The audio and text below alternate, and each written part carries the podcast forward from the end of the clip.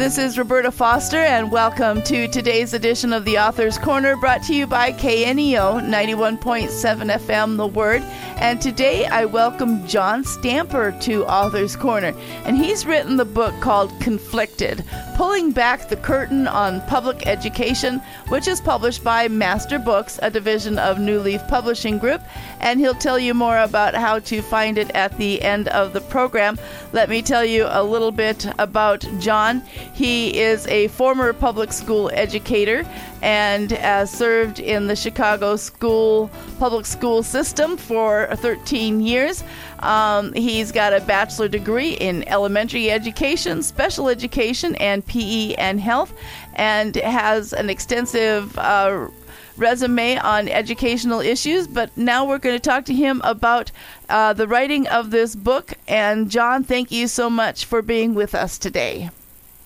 Well, thank you so much for that introduction. Thank you, Roberta, for having me. Hi, everybody.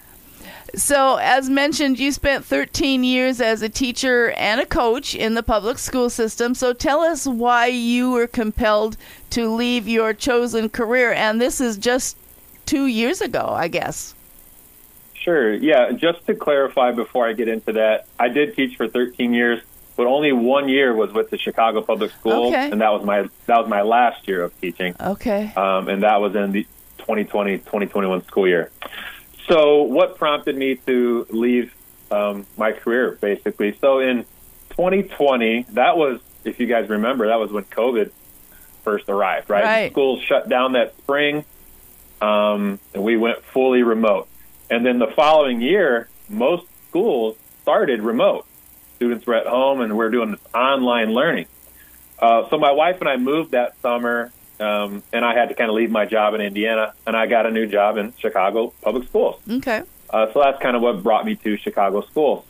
Um, and we started that year remote, like most other schools. No, you know, no big deal there. And that fall, the fall of 2020, um, all of the teachers in Chicago Public Schools had to complete mandatory teacher training. Uh-huh. This is uh-huh. very common. I've done that every year I was a teacher. All teachers do that.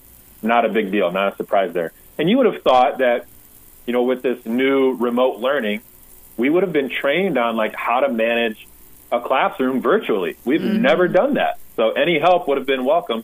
Instead, we received training on uh, using preferred pronouns, how to support transgender students, uh, intersectionality, mm-hmm. right? All of these radical ideologies I had only heard about up to this point.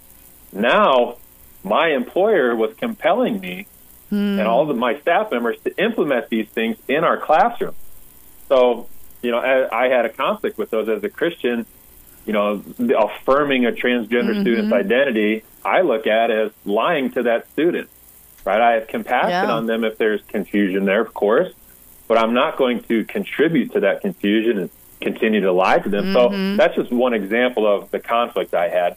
Um, and feel free to jump in at any time. But so as the year went on, we were still remote, and I was kind of conflicted, you could say, on what to do, how to handle this situation. Mm-hmm. We weren't having in person school board meetings, everything was remote. So that was one thing that was different. I had not met any of my colleagues except maybe two or three of them. Right, so I I didn't even know my colleagues. I had never met any of my students at this point. Mm. So a very weird, uh, you know, situation yeah. for me. I didn't know how to respond. So eventually, later that spring, two or three months later, I filed a formal complaint through the school's website.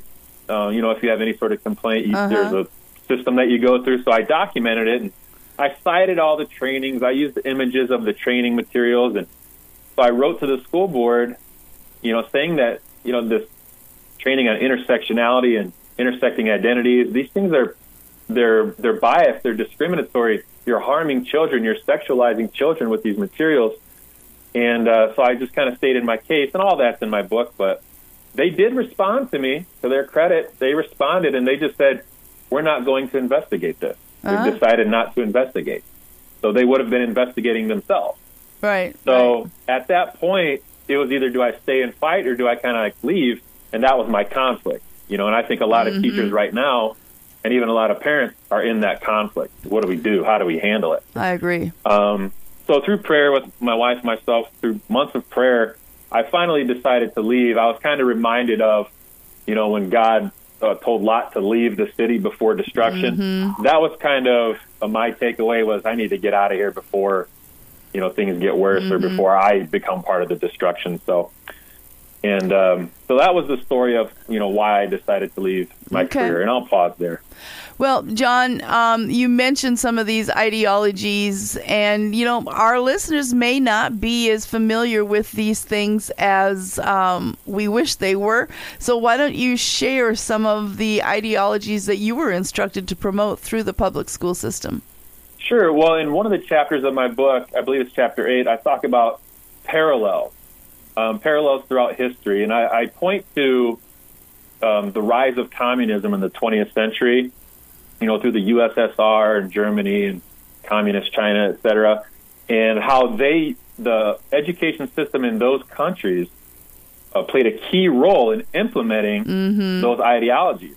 So there are serious parallels that we can draw between those education systems and our own. All right. Um, so some of those parallels, and and again, this is not to call anyone, you know, a Nazi or this or that. It's just to point out the dangerous parallels right. and say, hey, we might not want to follow this model because mm-hmm. we saw how it ended there. So just some of the similarities, and I can go into more detail, but you know, those those nations and those education systems had an absence of the Bible. They removed the Bible. They removed any sort of biblical morality. Number mm-hmm. one. Second, education was heavily politicized. You know, academics were kind of pushed to the side, and activism, you know, mm. became the main thing. Mm-hmm. All right, so we can start to see parallels. Number three was revisionism, the, the changing of the nation's history, and we see that, mm-hmm. you know, mm-hmm. especially when we were in the middle of COVID with you know the riots and the protests and tearing down statues and you know all these new curriculum being you know brought into schools, and then the undermining of parents and families you know, we see that with parental secrecy mm-hmm. policies nowadays. Mao, um, you know, Mao was a Marxist, and he said that parents were oppressive. Mm-hmm. That, or that, sorry, that families were oppressive to the lower class. So, and then just the general division of society with the oppressor versus the oppressed mindset. These are all parallels, things that we can see in our culture today, and more specifically in our education system. Mm-hmm. And we can see those throughout history. So we should just learn from history, you know, and see what happened when these things were implemented before, and you know, cause it to cause us to change course right now, so we don't mm-hmm. repeat those mistakes. Mm. And I can go into more detail specifically uh, if you would like. Okay, well, let me remind the listeners that I'm talking with John Stamper.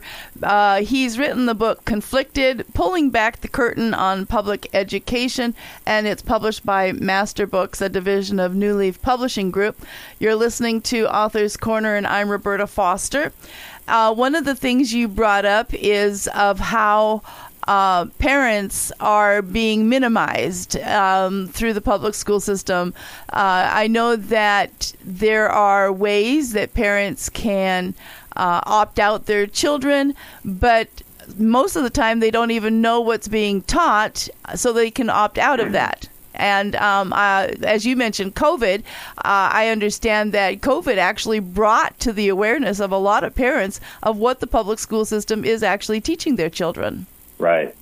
Go into a little bit more detail about how you see um, parents' rights being minimized.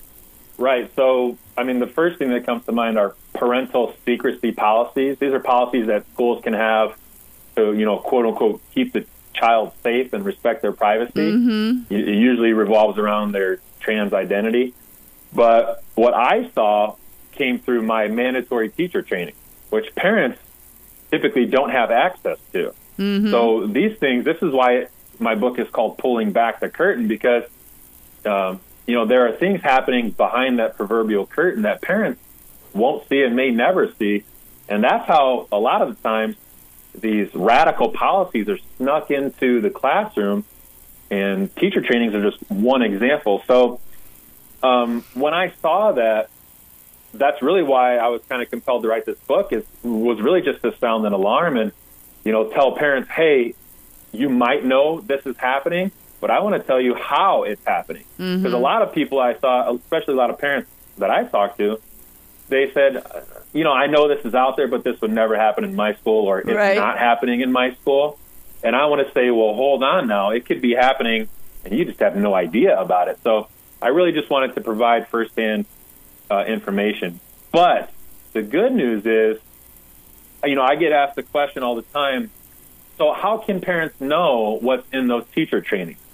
And really, for the longest time, I didn't know how. I didn't know if parents could, or maybe they just couldn't. But um, the group, Parents Defending Education, they've kind of like perfected this process of uh, public records request. Okay.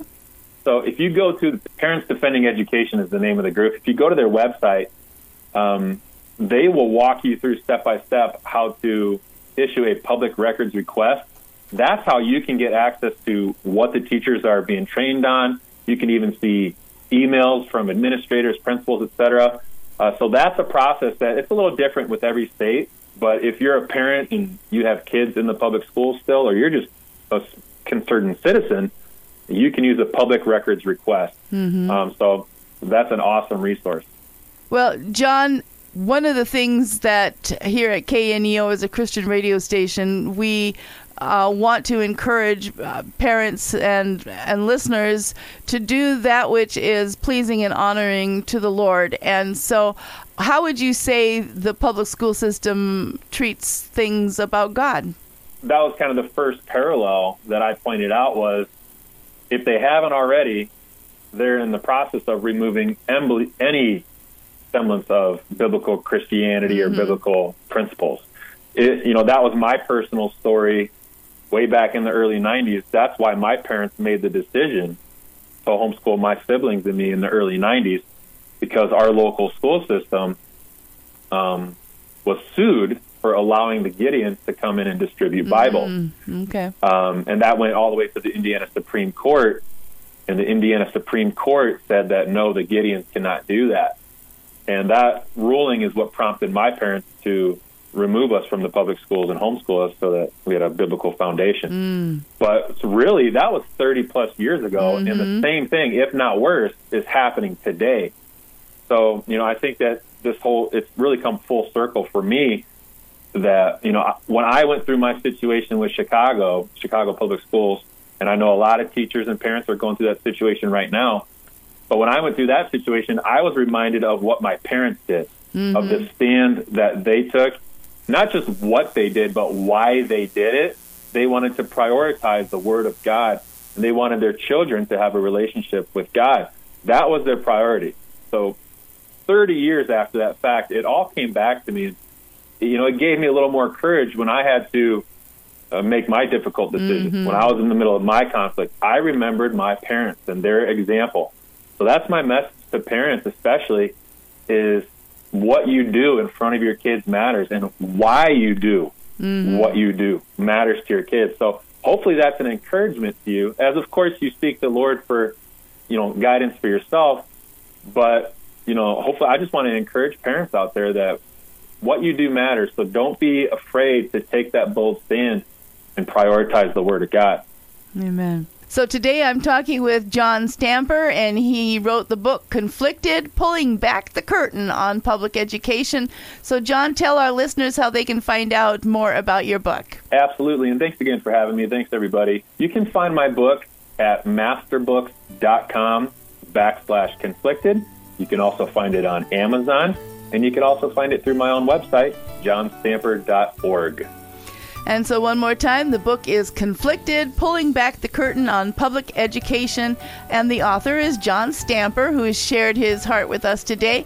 And we do thank Master Books for giving us a copy of the book to talk about. John, thank you so much for your time and the encouragement you provided for us to stand strong for our faith in Christ. Well, thank you so much, Roberta. Thanks, everybody. And to our listeners, thank you for tuning in. If you missed any part of today's interview or would like to hear it again, you can find it on your favorite podcast platform or through kneo.org. This is Roberta Foster on the Author's Corner. Join us again next time.